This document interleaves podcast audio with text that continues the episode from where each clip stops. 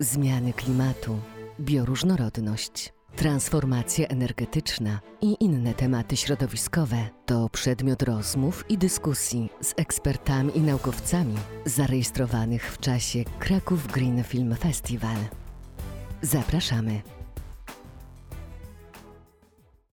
Przed nami dyskusja o przyszłości żywienia, drodzy Państwo. E, A ja na scenę już teraz zapraszam naszych gości, ekspertów e, i partnerów. Zapraszam, proszę sobie zająć miejsce. Mamy mikrofony do podzielenia się. Zielony. Zielony. Dzień dobry, witam bardzo serdecznie wszystkich e, Państwa. Tak, można machać, można robić zdjęcia, pozdrawiamy. E, Drodzy Państwo, produkcja żywności e, no to jest jeden z głównych e, czynników takich globalnych zmian środowiskowych. To nie jest ani zaskoczenie, ani już od bardzo dawna tajemnica. Hodowla zwierząt zużywa na, jednas- na jednostkę masy pozyskanego produktu o wiele więcej zasobów niż uprawa roślin. Dlatego, i to będzie takie clue naszego dzisiejszego spotkania, dlatego powinniśmy iść w tą zieloną stronę, czyli w stronę kuchni roślinnej i roślinnych alternatyw. E, Mniejsza emisja gazów cieplarnianych, e, niższa utrata bioróżnorodności, o której wczoraj rozmawialiśmy, to między innymi takie pozytywki, pozytywne skutki e, diety, którą mamy okazję zmieniać, drodzy Państwo, bo mamy coraz więcej e, tych zamienników produktów, które e, lubimy, z których korzystamy i tak naprawdę żyjemy już w czasach, gdzie nie trzeba się wyrzekać ani ulubionych smaków, ani ulubionych faktur, żeby móc żywić się bardziej ekologicznie i e, z myślą o przyszłości naszej e, planety. Pierwsze pytanie do ciebie, Morgan. E, Jak powinniśmy myśleć o w ogóle żywności em, przyszłości? Bo wydaje mi się, że żywność przyszłości w naszych głowach do, jeszcze do niedawna to była myśl o takiej pigułce, którą zażywamy na przykład raz na dwa dni i jesteśmy nasyceni, ale to nie do końca tak wygląda, bo okazuje się, że może być smaczniej. Może być smacznie, może być zdrowo. Oczywiście oglądając te filmy science fiction widzimy e, pigułki, które dostarczają wszelkiego rodzaju e, tych wszystkich substancji odżywczych. No moja odpowiedź jest, e, może na początku krótko powiem, e, dla mnie żywność przyszłości jest żywnością wegańską, jest żywnością etyczną, zrównoważoną. Tutaj też trzeba e, zaznaczyć ten fakt, że nie każda żywność e, zielona tak zwana jest żywnością zrównoważoną, jest żywnością zdrową. Dla mnie przyszłość jest wegańska e, z powodu po pierwsze bioróżnorodności, e, zmian klimatycznych, ale także kwestii etycznych. E, Wczoraj zapoznałam się z raportem Good Food Institute, który został przygotowany przez Nielsen IQ, który zaznacza, że pomiędzy 2020 a 2022 rokiem w 13 krajach, tym w Polsce, sprzedaż detaliczna żywności roślinnej wzrosła o 21%. Więc to daje nadzieję, że nie tylko wzrasta świadomość, ale także producenci żywności, e, sukcesorów żywności, czyli żywności roślinnej, roślinnej, e, żywności wegańskiej, wkraczają coraz pewniej na, na rynek europejski, w tym także na rynek polski. Y, Ja czytałam z kolei, dotarłam do takich innych badań, które wskazują na to, że okres pandemii bardzo nas zachęcił do zmiany nawyków żywieniowych i chętnie zaczęliśmy sięgać e, po. Wydaje mi się, że z wiadomych względów, e, po zamienniki roślinne i zastanawiam się, czy tak naprawdę na horyzoncie już musi się wydarzyć jakaś taka katastrofa, żebyśmy e, rzeczywiście swoje nawyki zmieniali. Jakie są trendy w ogóle ku tej zmianie? E, To, co powiedziałaś, e, pandemia dała nam taki czas na pewno na zastanowienie się nad tym, w jakim kierunku idziemy. E, Tutaj nikogo nie zdziwię faktem, że e, COVID-19 to jest pandemia pochodzenia zwierzęcego, czyli tak właściwie to, co nasz system żywności, jak wygląda teraz, miał w dużym stopniu dużo wspólnego z tym, jak ostatnie lata spędziliśmy. No, przyszłość, przyszłość jest na pewno e, ukierunkowana na e, krótsze łańcuchy dostaw, na żywność bardziej e, sezonową i ja maksymalnie trzymam za to, za to kciuki, bo to nie chodzi o to, żeby sprowadzać awokado z Ameryki czy, czy jakieś inne warzywa, owoce z innych kontynentów. Tu chodzi o to, aby skupić się na tym, co mamy w Polsce, co mamy w danym sezonie. No i później oczywiście kreatywność i mamy coś naprawdę smacznego, naprawdę zdrowego.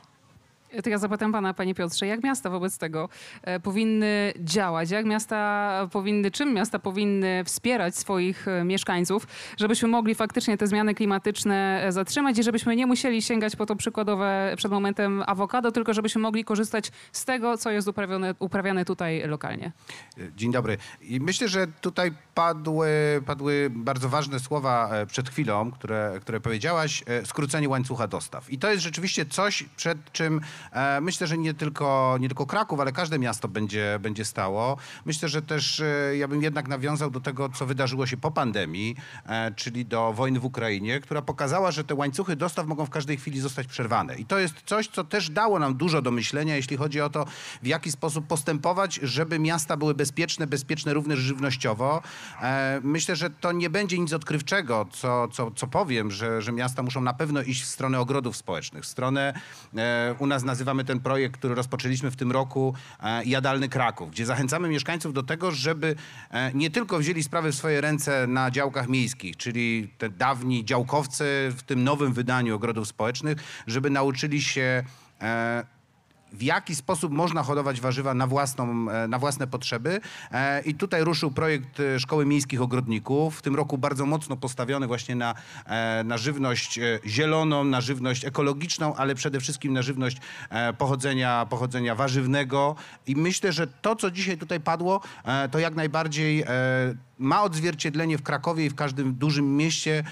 Kraków na pewno jeśli chodzi o Polskę jest liderem, jeśli chodzi o te o ogrody społeczne, o tworzenie, o łatwość tworzenia tych ogrodów społecznych, do zachęcania mieszkańców, gdzie zaczynaliśmy kilka lat temu, mieliśmy jeden ogród społeczny, mamy ich 17. E, To też właśnie te projekty polegające na tej szkole miejskich ogrodników, na tym, żeby e, tworzyć e, szkoły, ogrody przyszkolne. Coś, co kiedyś było zupełnie rzeczą normalną dla nas, dla tego nieco starszego pokolenia, to gdzieś się zatraciło. Gdzieś zapomnieliśmy o tym, jak to funkcjonowało, a to świetnie działa. To jest edukacja od samego początku, żeby, e, żeby dzieci zobaczyły skąd ta marchewka się bierze, bo, bo tak jak mówisz, e, nie wystarczy iść do sklepu i kupić to awokado, e, tylko najlepiej, gdybyśmy nauczyli się sami wykorzystywać nawet własny balkon. Mamy projekt, gdzie e, zachęcamy mieszkańców do zmiany myślenia o swoim balkonie, że na tym balkonie możemy mieć e, hodowane zioła, które dodajemy do naszych potraw, gdzie możemy hodować warzywa, gdzie możemy, gdzie możemy tak naprawdę być dużo bardziej samowystarczalni, ale to też pokazuje to, o czym,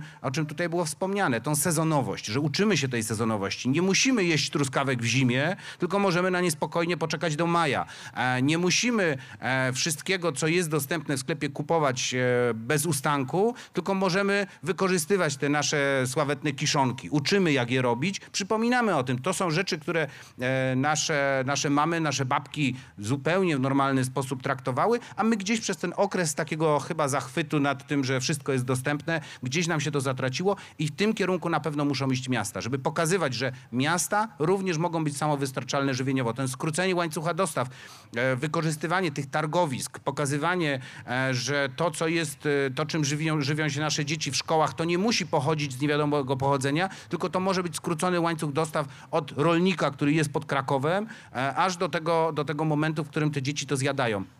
Myślę, że też warte podkreślenia jest e, w przypadku Krakowa, bo, bo do, tego, do tego najłatwiej jest mi się odnieść, e, że Kraków ma coś, czego na pewno wiele miast nie ma, e, czyli bardzo dużą ilość terenów rolniczych, które znajdują się nawet na terenie samego Krakowa. I teraz zmiana myślenia o tych terenach rolniczych, że to nie muszą być monokultury kukurydzy, to nie muszą być mono, monokultury, które sprzedajemy gdzieś, tylko to mogą być warzywa na użytek tutaj, nasz miejski, zaczyna coraz lepiej działać popularność starego kleparza, który, który gdzieś był tym targowiskiem, który znamy, a stał się tym miejscem, gdzie ludzie się spotykają. E, Targ Pietruszkowy, który od 10 lat e, karmi krakowian tym, e, tym, e, tymi e, płodami rolnymi, które pochodzą z okolic Krakowa. To jest coś, co się wydarzyło e, i po prostu my musimy jako miasta nadążać za tym trendem. E, I tak jak powiedziałyście, e, COVID to jedno, ale to, co wydarzyło się w Ukrainie, wojna w Ukrainie, to jest coś, co też nam pokazało, że to bezpieczeństwo żywnościowe zależy w dużym stopniu mieszkańców miast od nich samych. I to jest coś, co rzeczywiście się zmieniło. To ja muszę zadać takie pytanie, które pewnie nurtuje wielu mieszkańców miast, e, bo jesteśmy przyzwyczajeni do tego, do tego że warzywa hoduje się, e, uprawia się na wsiach.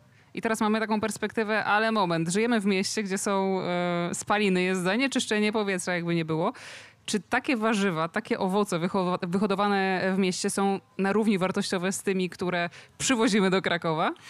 Ośmielę się e, stwierdzić, że często mogą być również dużo zdrowsze, dlatego że hodowanie w niewielkich gospodarstwach, nawet tych, e, tych gospodarstwach, nazwijmy te ogrody, e, te ogrody, które zakładają mieszkańcy, to są ogrody, których nie stosuje się pestycydów, których nie stosuje się dodatkowych środków nawożenia, gdzie uczymy mieszkańców i pokazujemy im, w jaki sposób zamykać ten obieg, gdzie pokazujemy, jak można wyprodukować kompost, który jest wspaniałym nawozem, a niekoniecznie musimy go kupować jako nawóz sztuczny. Więc często może być tak, że te warzywa, które samodzielnie wyhodujemy na terenie miasta, one będą równowartościowe albo nawet lepsze niż te, które kupujemy w marketach. To jest jednak to, to samodzielne hodowanie, to w jaki sposób do tego podchodzimy, to, że pomidory e, nie są wielkim wyzwaniem w tej chwili już właściwie nawet na balkonie, e, to jest coś, co w co po prostu trzeba uwierzyć. I myślę, że to jest ta, e, ten moment, w którym w tej chwili miasta są. E, Wiele miast zachodnioeuropejskich już odrobiło tą lekcję, bo to też warte podkreślenia, że my nie robimy czegoś zupełnie nowego. To jest coś, co, e, co dzieje się w miastach takich jak Rzym, Bolonia,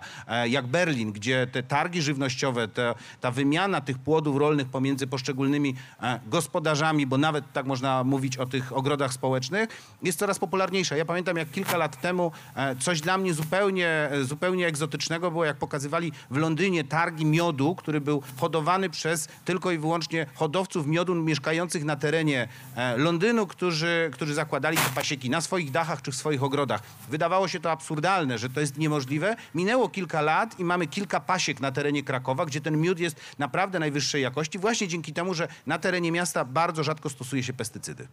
Fantastycznie. Czyli generalnie wszystkie możliwe, jak wspominaliśmy przed momentem, kryzysy ostatecznie wychodzą nam e, no dobre. E, Panie Pawle, Paweł Wyżykowski, Bank BNP e, Paribas. W jaki sposób, a propos kryzysy, ta gigantyczna inflacja wpłynęła na wybory nas, konsumentów w zakresie produktów żywieniowych i jakie to niesie ostatecznie konsekwencje dla środowiska? E, Może zanim mm, odpowiem na to pytanie, jeszcze odniosę się właśnie do tych, e, do tych pasiek na terenach miejskich. My też jako bank e, mieliśmy na terenie Warszawy na naszym budynku pasiekę i rzeczywiście te wyniki jakościowe były bardzo dobrze, porównywalnie lepsze niż, niż to, co by- było na terenach wiejskich. Wracając do pytania, rzeczywiście no, my jako konsumenci wszyscy odczuliśmy i odczuwamy środowisko wysokiej inflacji. W 2022 roku średnio ceny w dóbr i usług konsumpcyjnych w Polsce wzrosły o 13,2%, e, ceny żywności o 14,5%, więc tu jakby żywność stała się relatywnie droższa. E, W Unii Europejskiej wzrost e, na poziomie 9,2% inflacji to są wyniki niespotykane od pokolenia. E, Ostatni, drugi w kolejności wzrost, jeżeli chodzi o e, Unię Europejską, e, 2008 rok e, 3,7, więc widzimy, że ta postrzegana inflacja przez nas e, była niespotykana i na pewno wpłynęła na wybory konsumentów. E, I teraz tak, e, jeżeli zobaczymy, jak to wygląda, jeżeli chodzi o poszczególne kategorie żywnościowe. Ja sobie policzyłem od 2020 roku, jak wzrosły ceny żywności w Polsce o 42%. E, przepraszam, o 38%. E, w tym e, produkty warzywne i produkty owocowe tutaj wzrost na poziomie 40-37%, więc e, w okolicach mm, tego środka. Natomiast produkty nabiał 47%, więc widzimy, że tutaj produkty akurat owocowo-warzywne w stosunku do, do na przykład nabiału stały się relatywnie tańsze i rzeczywiście to jest zauważane w tym, jak konsumenci priorytetyzują, priorytetyzuj, przepraszam, Priorytetyzują. dokładnie, słowo, tak. e, swoje, swoje wybory e, jako owoce i warzywa ponad 50% jako ten najwyższy priorytet wskazywało e, w momencie, kiedy mm, mieli oszczędzać e, swoje pieniądze. Więc, e, więc to jest pierwsza rzecz. E, Druga rzecz, więcej e, robimy zakupów w dyskontach. Dyskonty od, od pandemii zyskały kilka procent, jeżeli chodzi o, o wartość sprzedaży. Plus do tego oczywiście produkty private label również e, zyskały, jeżeli chodzi o koszyk zakupowy. E, akurat jeżeli mówimy o sieciach, one są no, na jednym z, z najwyższych poziomów, jeżeli chodzi o trendy związane z ochroną środowiska, z tym, co można zrobić dla, e, dla klimatu, więc, więc to jest trend jak najbardziej pozytywny. Kolejna rzecz, promocje. E, Polacy kochają promocje. em, Jesteśmy jednym z naj, narodów, który najczęściej korzysta z promocji. E, I ten odsetek promocji jeszcze e, wzrósł z 39 do 48% konsumentów aktywnie poszukuje e, promocji, jeżeli chodzi o produkty żywnościowe. Jak to wpływa na środowisko? E, Dwojako. Z jednej strony, jeżeli mówimy o tym, że konsumenci wybierają większe opakowania, bo na przykład one są tańsze, no to to może powodować to, że jednak ten ślad środowiskowy jest nieco mniejszy. E, Natomiast e, tutaj jest pewna pułapka, należy te zakupy dobrze planować i dodatkowo jeszcze e, e, oprócz planowania to nie wyrzucać tej żywności i, dobrze, no, bo, bo inaczej ten ślad środowiskowy będzie większy.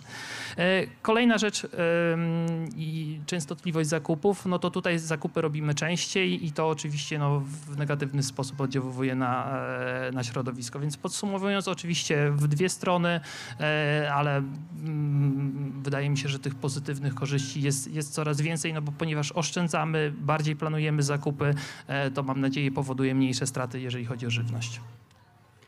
To ja w takim razie e, poproszę o przekazanie e, na moment, jeszcze zanim zajmiemy się tematem już stricte jedzenia, na który sama bardzo czekam, poproszę o przekazanie mikrofonu do Morgan, ponieważ z raportu Organizacji Narodów Zjednoczonych wynika, że każdego roku marnuje się jedna trzecia wyprodukowanej żywności, czyli około e, milion trzysta miliardu, miliard, przepraszam, jeden, miliard trzech milionów e, ton jedzenia.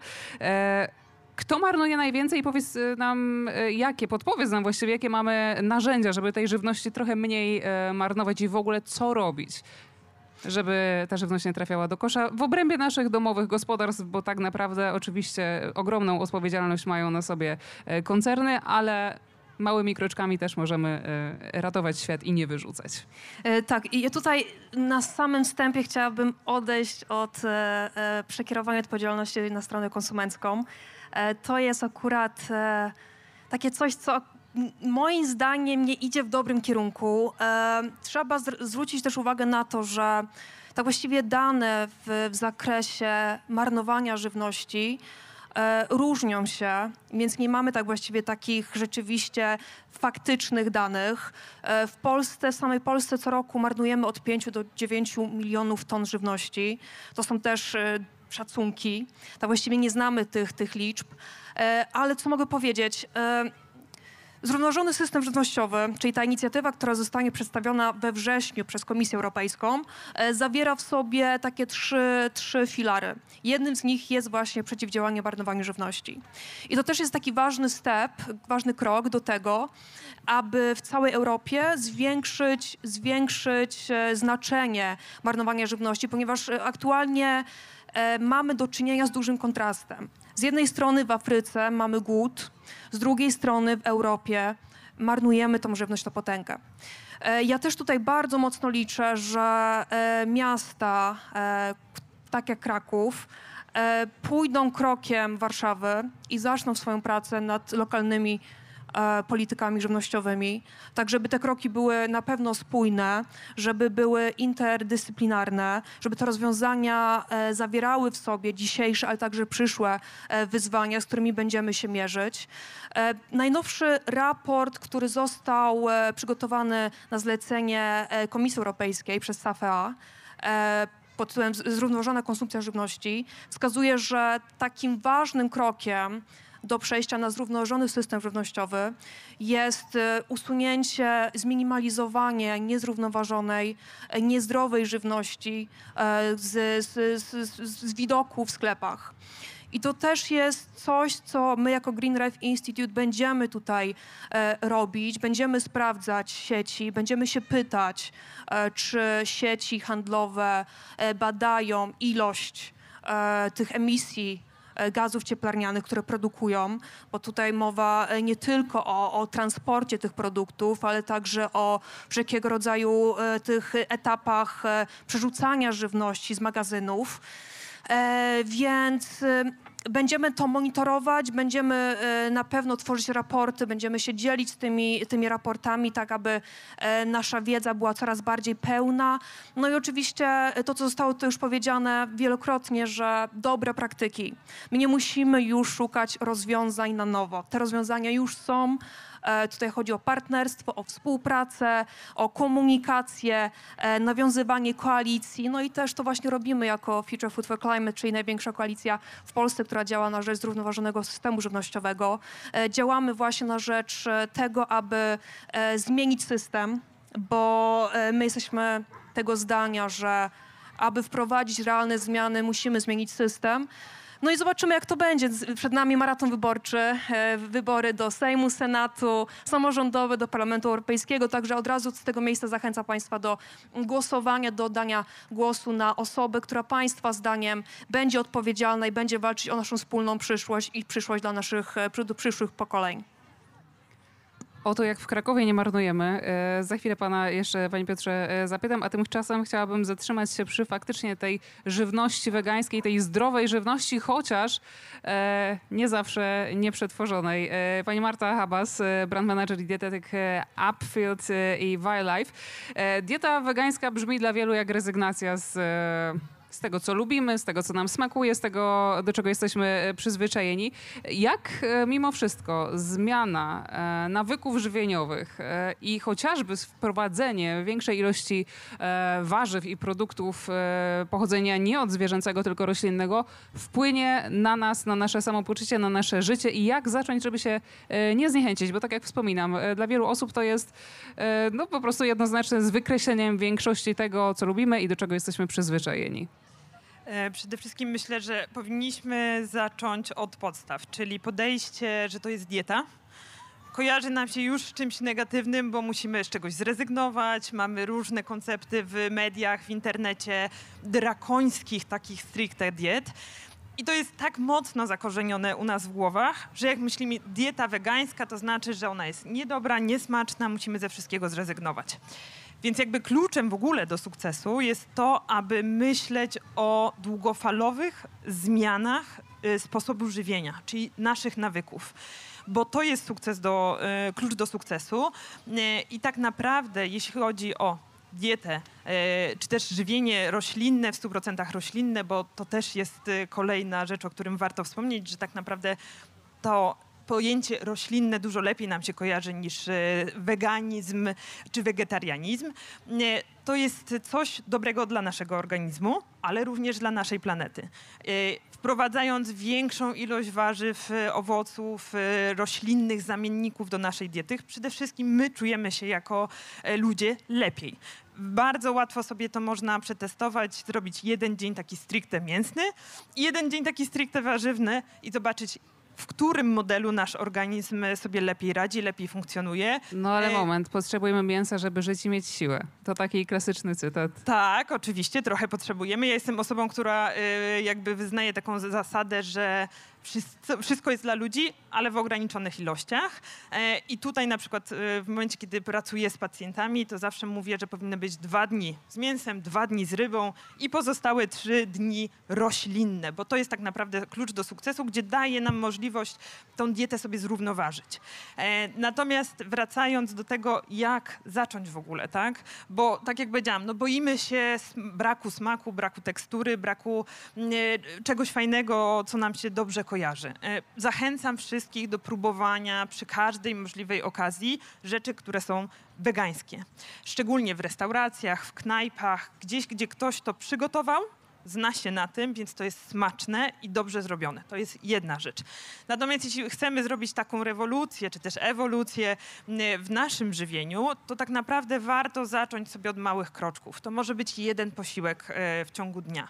Nie wiem, prosta przekąska. Zamieńmy m, jogurt mleczny na jogurt wegański, tak? Zamieńmy ser e, mleczny na roślinny zamiennik. Malutkimi krokami i okazuje się, że możemy coraz więcej. Co roku jest e, też taka e, inicjatywa, która się nazywa Veganuary. To jest miesiąc, styczeń z dietą roślinną i wtedy właśnie my również jako marka Biolife i Upfield zachęcamy do korzystania z, z rozwiązań roślinnych i tak naprawdę te małe zmiany, takie typu jeden posiłek zamówiony online, e, niech będzie roślinny. I się okaże, że tak naprawdę to jest smaczne, fajne i wtedy przekraczamy tą barierę właśnie kojarzenia diety roślinnej z czymś niedobrym, niesmacznym i zupełnie na nie. Więc za, zaczynamy zawsze, nieważne tak naprawdę y, o czym rozmawiamy, jeśli chodzi o dietę, bardzo małymi krokami. Bardzo sprytne Veganuary, bo podobno po trzech tygodniach człowiek już się przyzwyczaja do nowego nawyku. Dokładnie. Dobrze, rozmawiamy o produktach e, wegańskich, o produktach pochodzenia roślinnego, ale nie da się też ukryć, e, że te produkty bardzo często są produktami wysoko przetworzonymi i ich skład e, no, pozostawia wiele do życzenia. Więc możemy też no, pójść trochę na łatwiznę, kupować wszystko co wegańskie bez pomyślunku żadnego i trochę się nabawić konsekwencji zdrowotnych. Teraz pytanie. Jeżeli już się zdecydujemy na uwzględnienie produktów wegańskich w swojej diecie, co wybierać, na jaki skład zwracać uwagę i czego najbardziej przechodząc na dietę wegańską, dietę roślinną, czy chociaż częściowo roślinną, czego najbardziej potrzebujemy w e, pożywieniu? E, Generalnie zaczęłabym od tego, że e, na tą żywność przetworzoną jest bardzo duża nagonka. Oczywiście teraz pytanie, w którą stronę idziemy. Bądźmy szczerzy, jeśli chodzi o żywność roślinną i na przykład zamienniki, które mamy dostępne na rynku, czy to są zamienniki mięsa, czy to są zamienniki serów, czy to są zamienniki y, napojów typu mleko, no to bądźmy naprawdę szczerzy. No, robimy na przykład z migdałów, grochu czy oleju kokosowego zupełnie coś innego, więc to będzie żywność przetworzona. Natomiast y, nie trzeba się tego aż tak bardzo bać, jak jest to nagłaśniane e, w mediach. E, producenci, którzy tą żywność produkują, to nie są e, producenci, którzy chcą czegoś złego dla tego konsumenta. Oni wybrali pewną ścieżkę, oni tą ścieżką podążają i to, co jest w tym produkcie, jest tak dobrane, żeby mieć odpowiednią teksturę, mieć odpowiedni smak, ale zachować jak najbardziej naturalne składniki, e, nie korzystać, jeśli oczywiście nie musimy, z tych złych dodatków. Więc to jest pierwsza sprawa, nie bójmy się tego, bo to też nie jest tak, że nagle zjemy takie ilości, że nam się coś przytrafi. Jesteśmy ludźmi, jemy różne rzeczy w ciągu dnia, to są tak naprawdę drobne ilości i też trzeba pamiętać, że wszystkie składniki, które są dodawane do jakby całej żywności, one są limitowane przez EFSA są pewne limity ustalone, które no, są dla nas bezpieczne, więc o tym też warto pamiętać. Więc nie bójmy się przede wszystkim. No i oczywiście to, co jakby mam wrażenie, że już idzie coraz bardziej do przodu i ten konsument jest coraz bardziej świadomy. Odwracamy, patrzymy na skład. Staramy się oczywiście wybierać ten jak najkrótszy.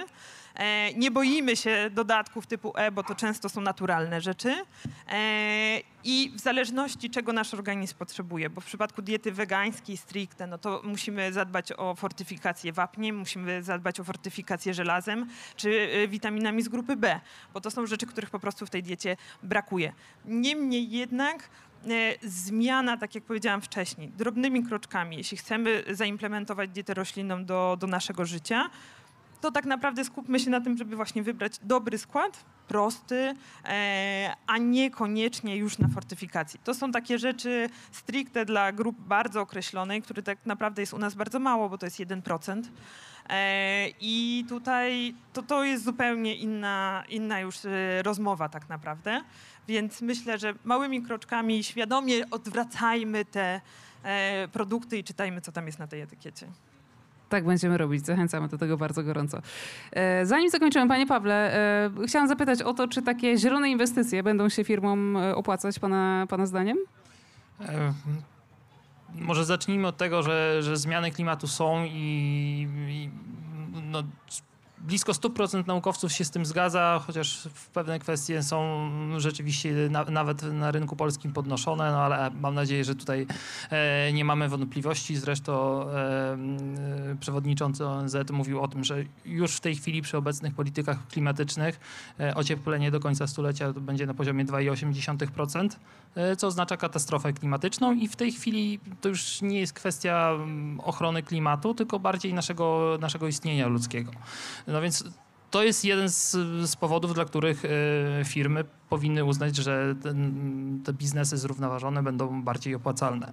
E, Oczywiście do tego dochodzą regulacje, regulacje na poziomie zarówno unijnym, ale też, e, też na poziomie światowym, czy to zobowiązania Chin, zobowiązania Brazylii, Indii do ograniczenia śladu środowiskowego, śladu węglowego, powodują, że ta presja regulacyjna będzie rosła. W przypadku firm polskich już od 2026 roku e, większość firm spożywczych w Polsce będzie objęta e, obowiązkiem raportowania niefinansowego, w tym raportowania ślad, e, trzeciego, czy, czyli e, śladu środowiskowego swoich dostawców, czyli producentów rolnych.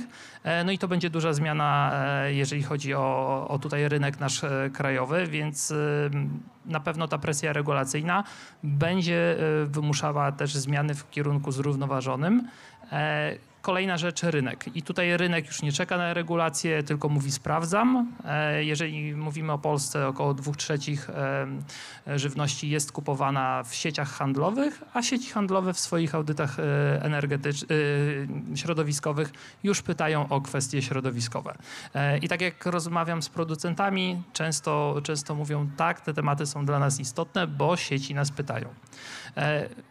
Nie wiem, czy Państwo wiedzą, 43% żywności z Polski wyprodukowanej w Polsce jest eksportowana e, głównie na rynek unijny, e, na, na, rynek europejski. No i tutaj już na, według Mintela na ponad 40% nowo wprowadzonych produktów na rynek, e, jeżeli mówimy o żywności, są oznaczenia związane z tym, że te produkty są przyjazne środowisku, jakby odnoszące się do środowiska. W związku z tym odbiorcy zagraniczni również będą pytać o to, w jaki, o, o ślad środowiskowy, o kwestie środowiskowe. E, I to kolejna, kolejna rzecz, która wymusza zmianę. Jeżeli chodzi o konsumenta, no bo mm, mamy jeszcze konsumenta, jeżeli chodzi o rynek. Tutaj badania wskazują, że w tej chwili m, czynniki środowiskowe nie są elementem pierwszego wyboru, jeżeli się decydujemy na e, zakupy spożywcze. To jest cena, jakość, smak, e, to są te, te na początku. Jeżeli chodzi o środowisko, e, około 20% e, na to zwraca uwagę. Mam tylko pytanie, co gdyby te proporcje się odwróciły albo się zmieniły? Że jeżeli żywność pozytywnie wpływająca na środowisko stanie się e, w wyniku na przykład jakichś zmian regulacyjnych e, porównywalna cenowo, e, no to wtedy konsumenci też będą decydować się na te produkty. To wszystko pokazuje, że zielone inwestycje mają sens. E, W tej chwili to, co obserwujemy na poziomie firm, no to inwestycje w energetykę, bo one już się opłacają i w efektywność energetyczną w związku z e, sytuacją i z cenami energii. E, Także to, to już widzimy, czyli jakby widzimy też ten kon- kontekst ekonomiczny. No i tak naprawdę kwestie środowiskowe staną się naturalnym i stają się naturalnym elementem modelu biznesowego i będą wpływać na to, czy, czy firmy będą, e, będą w stanie konkurować na rynku polskim, na rynkach zagranicznych, e, a dla niektórych firm może to oznaczać w ogóle być albo nie być na rynku. To bardzo optymistyczne akurat. E, bardzo dziękuję. Panie Piotrze, w trzech słowach e, jeszcze wrócić do, mm, do tematu marnowania, nie marnowania żywności. Mamy w Krakowie jadłodzielnie. Trzy słowa e, o tej inicjatywie? Zdecydowanie. Znaczy, myślę, że na to wcześniej zadane pytanie, które, o które pytałaś, czyli e, jak Kraków oszczędza, e, myślę, że najlepszą odpowiedzią jest e, tak oszczędza, jak oszczędzają krakowianie.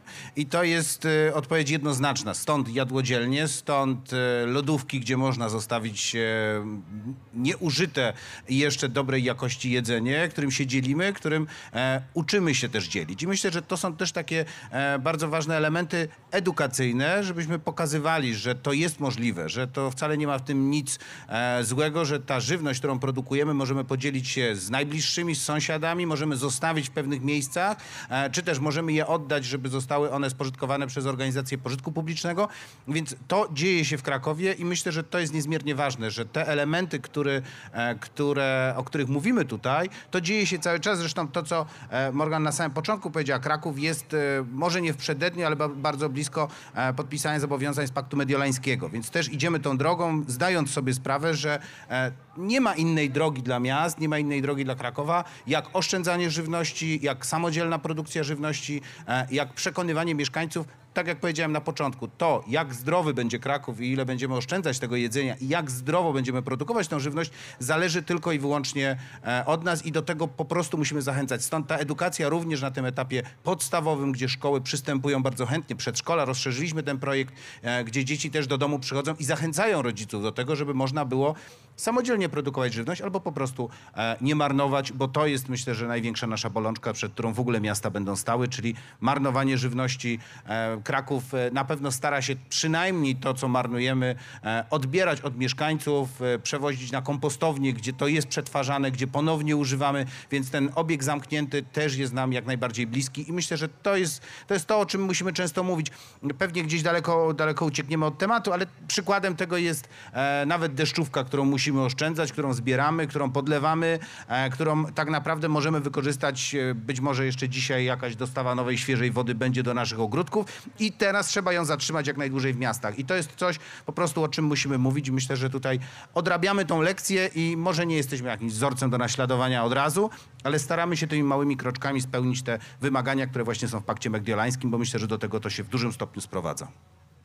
Czyli tak podsumowując, wracamy do źródeł, bo i wracamy do gotowania w domu, do uprawiania własnych warzyw, owoców, e, do zbierania, kolekcjonowania wody deszczowej, która kiedyś pewnie nam trochę bardziej przeszkadzała, bo sobie właśnie ubyliśmy samochód, a dzisiaj jest na wagę złota. Niestety państwo do tego, e, do tego my ludzie doprowadziliśmy. Zachęcamy do tego, żeby spróbować e, opcji wegańskich, alternatywnych, alternatywnych dla produktów mlecznych, produktów Violife. E, Nasza fantastyczna strefa dobrego smaku Violife. Mogę jeszcze słowo? Oczywiście, proszę bardzo. E, jeszcze chciałbym, e, przeczytam, żebym e, nie pomylił daty. E, oczywiście przede wszystkim jest to skierowane dla mieszkańców, to o czym wspominałem, e, czyli Szkoła Miejskich Ogrodników, która odbędzie się w najbliższy e, pierwszy, pierwszą sobotę września, 2 września. Zachęcamy mieszkańców do tego, żeby wsiedli do parkobusu, pojechali do Lasu Wolskiego, gdzie będą odbywały się warsztaty właśnie w jaki sposób produkować, dedykowane temu, co chyba jest teraz, zresztą zupełnie przez przypadek, tematem również politycznym, e, czyli grzyby, w jaki sposób wykorzystywać te grzyby, w jaki sposób e, dobrze je zbierać, ale też w jaki sposób dobrze je przetwarzać, jak najdłużej je utrzymywać. I myślę, że te wspólne gotowanie, te warsztaty kulinarne, które przygotowuje miasto, pokazując te dobra, które e, właściwie mamy na wyciągnięcie ręki często, bo nawet stworzyliśmy taką mapę nie wiem, sadów miejskich, gdzie można, e, można czy to jabłka, czy gruszki zbierać zupełnie w sposób bezpieczny i sadzimy ich coraz więcej również w parkach. I myślę, że to jest właśnie ta, ta odpowiedź. Więc 2 września taki parkobus znajdziecie oczywiście Państwo to na stronach internetowych zarówno Krakowa, jak i Zarządu Zieleni Miejskiej. I to jest ten element tej Szkoły Miejskich Ogrodników, która cieszy się ogromnym powodzeniem i to jest chyba coś, co powinno dawać nam jakąś nadzieję na to, że, e, że myślimy bardziej zielono w Krakowie. Fantastycznie. Przedłużamy wakacje, drodzy Państwo, e, w Lasku Wolskim, tak? Tak. Dobra, pierwszy Tak. weekend e, września. Zapraszamy bardzo gorąco. Bardzo Państwu dziękuję e, za e, wyczerpującą dyskusję, chociaż to temat, na którym można by rozmawiać bez końca. Strefa e, dobrego smaku Violife na Państwa czeka. Tam przypomnijmy e, alternatywa dla produktów nabiałowych, dla serów. E, sery Violife jest tam naprawdę cała gama, więc zachęcamy do tego, żeby odwiedzić, spróbować menu. Dla wędlin również. Wędliny również, więc proszę no bardzo. Więc zachęcamy do spróbowania. Kto się boi spróbować, kto się boi zainwestować i kupić w sklepie, może u nas to zrobić. Mnóstwo innych lokalnych pyszności także dla Państwa mamy. Raz jeszcze bardzo Państwu dziękuję. Byli z nami Morgan Janowicz, e, producentka filmu Posłuchaj Wegańskich e, Biznesów, który do zobaczenia jest na festiwalowym VOD również. Ref Institute, e, Marta Habas, brand manager i dietetyk Upfield i Violife, Piotr e, dyrektor zarządu Zieleni Miejskiej w Krakowie i pan Paweł Wyżykowski, Bank BNP Paribas. Bardzo Państwu dziękuję. Państwa proszę o brawa. Przed nami kolejny e, film, pokaz filmu IO. E, To przed nami o 19. Dziękujemy za wysłuchanie Green Festival Podcast. Więcej rozmów z ekspertami znajdziesz na portalu VOD greenfestival.pl w zakładce podcast.